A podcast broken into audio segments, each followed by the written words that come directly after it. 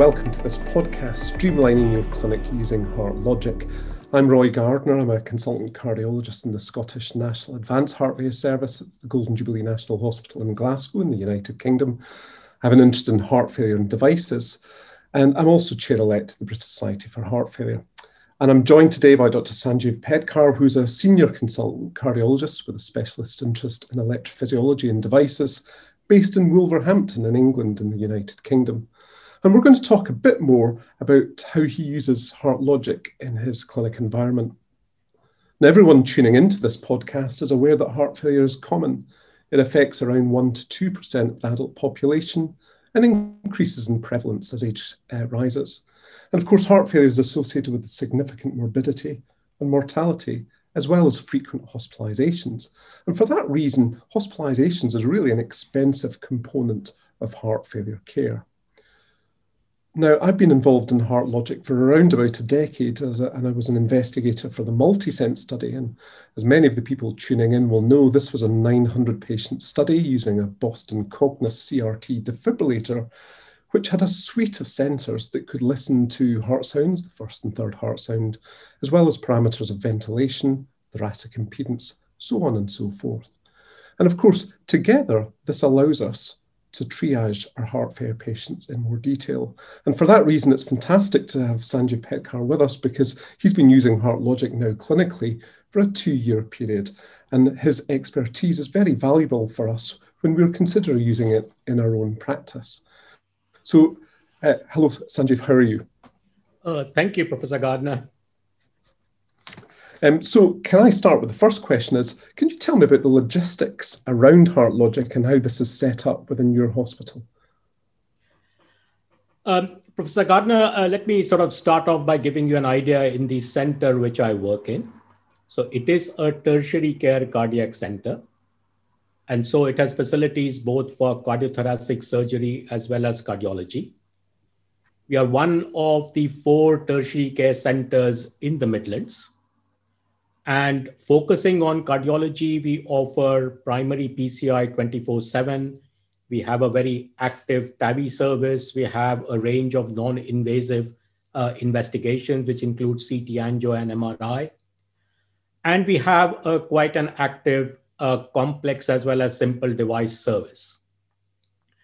We, on an average, implant about 600 devices per year. And as you've already mentioned, we uh, started using HeartLogic uh, about a couple of years ago. So the way the Heart Logic works uh, at the New Cross Hospital in Wolverhampton is that once it is activated, then the cardiac physiologists uh, they monitor Heart Logic alerts using the latitude system. And if there is a Heart Logic alert of more than 16, then they basically get in touch with the heart failure nurses. And sort of going into a bit more detail about um, the, uh, the device service and the heart failure service, uh, we have uh, many uh, cardiac physiologists who are highly trained. Some of them are IBHRE uh, accredited, as well as the British Heart Rhythm Society accredited. And every uh, day, they would monitor the latitude. And as you know that uh, as far as Heart Logic is concerned, you get alerts uh, every, every week. Um, the other important thing is that in terms of logistic is that we, we don't tend to work in silos. So uh, as soon as there is a heart logic alert, then uh, the heart failure nurses are contacted. And to give you an idea about a heart failure service, um, we have again many heart failure nurses who work under a specialist heart failure consultant. We have in-reach as well as outreach services. And uh, the heart failure nurses um, see patients in the hospital as well as in the community. So in terms of the logistics and in response to your, your question, uh, the actual heart logic alerts are basically first uh, seen uh, by the cardiac physiologists. They then get in touch with the heart failure nurses who then contact the patient and the consultants in heart failure, as well as those implanting complex devices, are in a supervisory role. Thank you very much. And you know that was always one of my concerns when you have an alert system is how that that is acted upon. We've seen other instances with other types of system that these have led to an increase in hospitalisation rather than what is intended, and that's managing patients better and trying to prevent unnecessary admission. And uh, as you know, generally you have around about a month notice when you get an alert before a period of decompensation occurs. I truly believe it should be sensible people looking at meaningful data. So I think it's interesting that you, you've got your device physiologists looking at latitude and then liaising with their colleagues, as you say, your heart failure nurse. So, what is the role of the nurse in the management of heart logic alerts? What is it they do? So uh, the, uh, the the heart failure nurses not only manage uh, the heart logic alerts, but they manage the heart failure service. And uh, as you as, as, as, as in most other places in the UK, our heart failure nurses have usually a background uh, of many years in cardiology. Most of them have worked on the cardiology ward and they've worked on the coronary care units. They are then sort of looking to subspecialize, and that is where they come into the heart failure service. Um, the reason why I'm saying that is because it's it's it's it's it's highlighting the fact that they have got a huge amount of clinical experience in dealing with patients with cardiac problems and heart failure. So part of the, uh, the, the complement of heart failure nurses are also prescribers. So that is very helpful as far as coming, uh, as managing patients with heart failure are concerned. So the way it is set up is that you have the uh, GP, who is the primary care provider, and the hospital, which is the secondary care provider, and the heart failure nurses act as an intermediary. They basically speak to the patients, they assess the patients. Uh, if there is any concerns, they highlight it to the GP. If they feel that uh, that apart from medical therapy, that such patients can be escalated for other treatment like complex devices, they would bring it to the attention of, of the relevant specialists.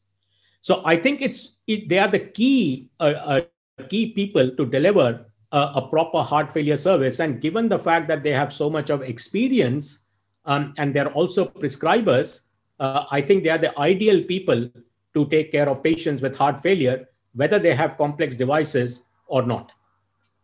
So I agree with you. I think in the United Kingdom we're we're very uh, lucky to have such an army of heart failure nurses, and indeed many of ours are prescribers as well. Now, of course, that's a luxury we have in the UK. It seems to be creeping out into other countries. And of course, it's important for our colleagues in other countries to consider the best way to run their system. But um, having a large group of patients monitored with Heart Logic, how do you make sure it leads to less work rather than more work? Very good question, Professor Gardner. Um, I think we have to see the heart logic as uh, something which is complementary to a standard heart failure service.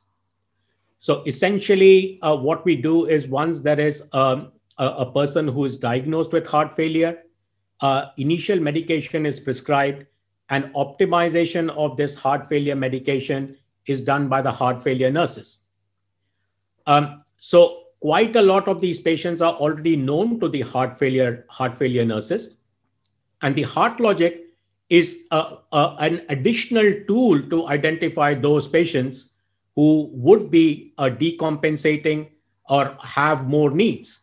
And as you're very well aware that though all patients have heart failure there are individual differences among these patients with heart failure we find that some patients are very stable on medical therapy for long periods of time, and there are others whose uh, need for, for, for, for, for input from healthcare professionals is, is, is quite high.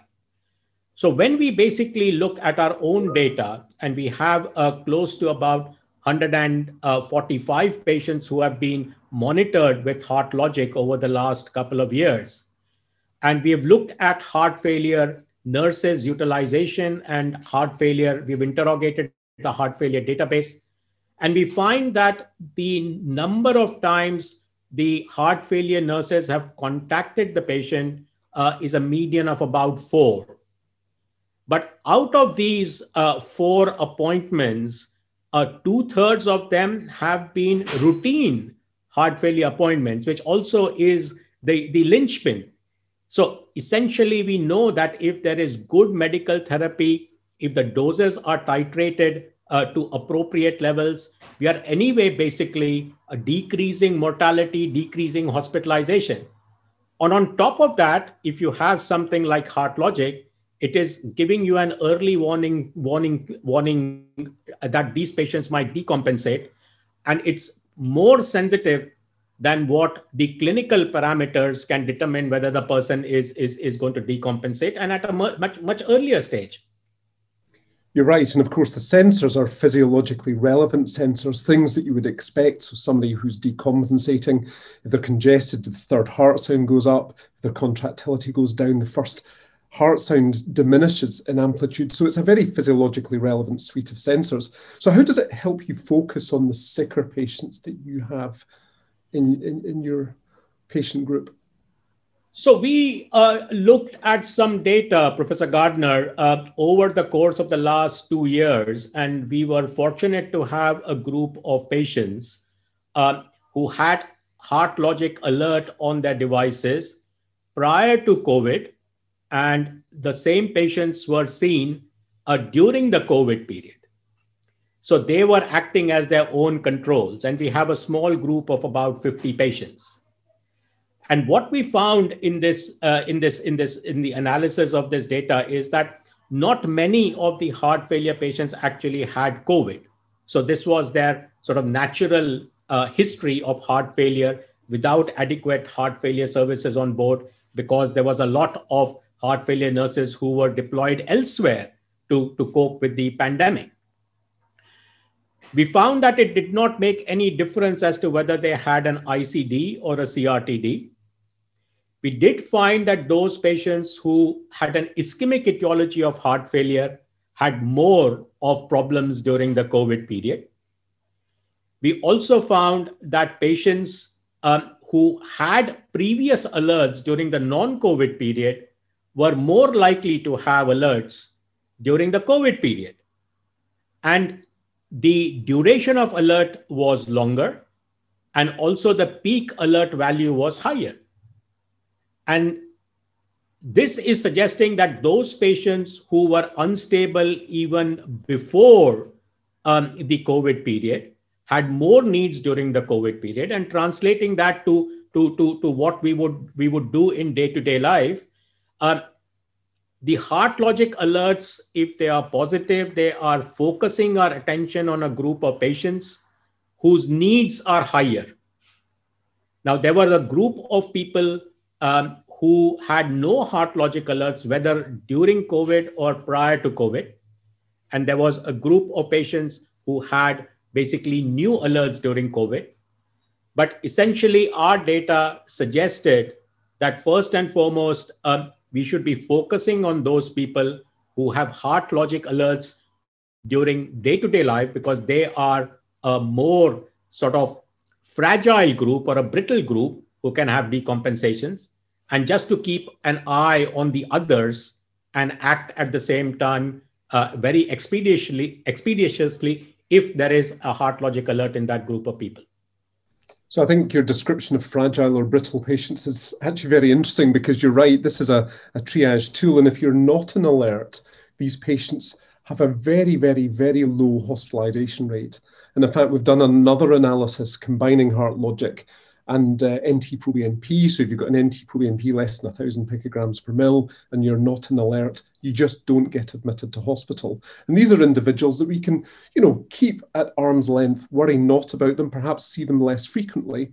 And as you say, it's those generating alerts, these are the individuals that need to come to our attention. So it's a great triage tool in that respect.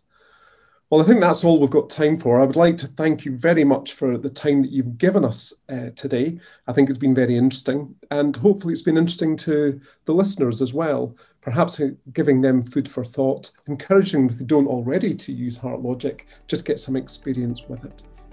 Uh, thank you very much for your attention, and thank you, Sanjeev. It's been great talking to you. Thank you, Professor Gardner, and thank you for to Boston Scientific for giving me the opportunity to speak to you today.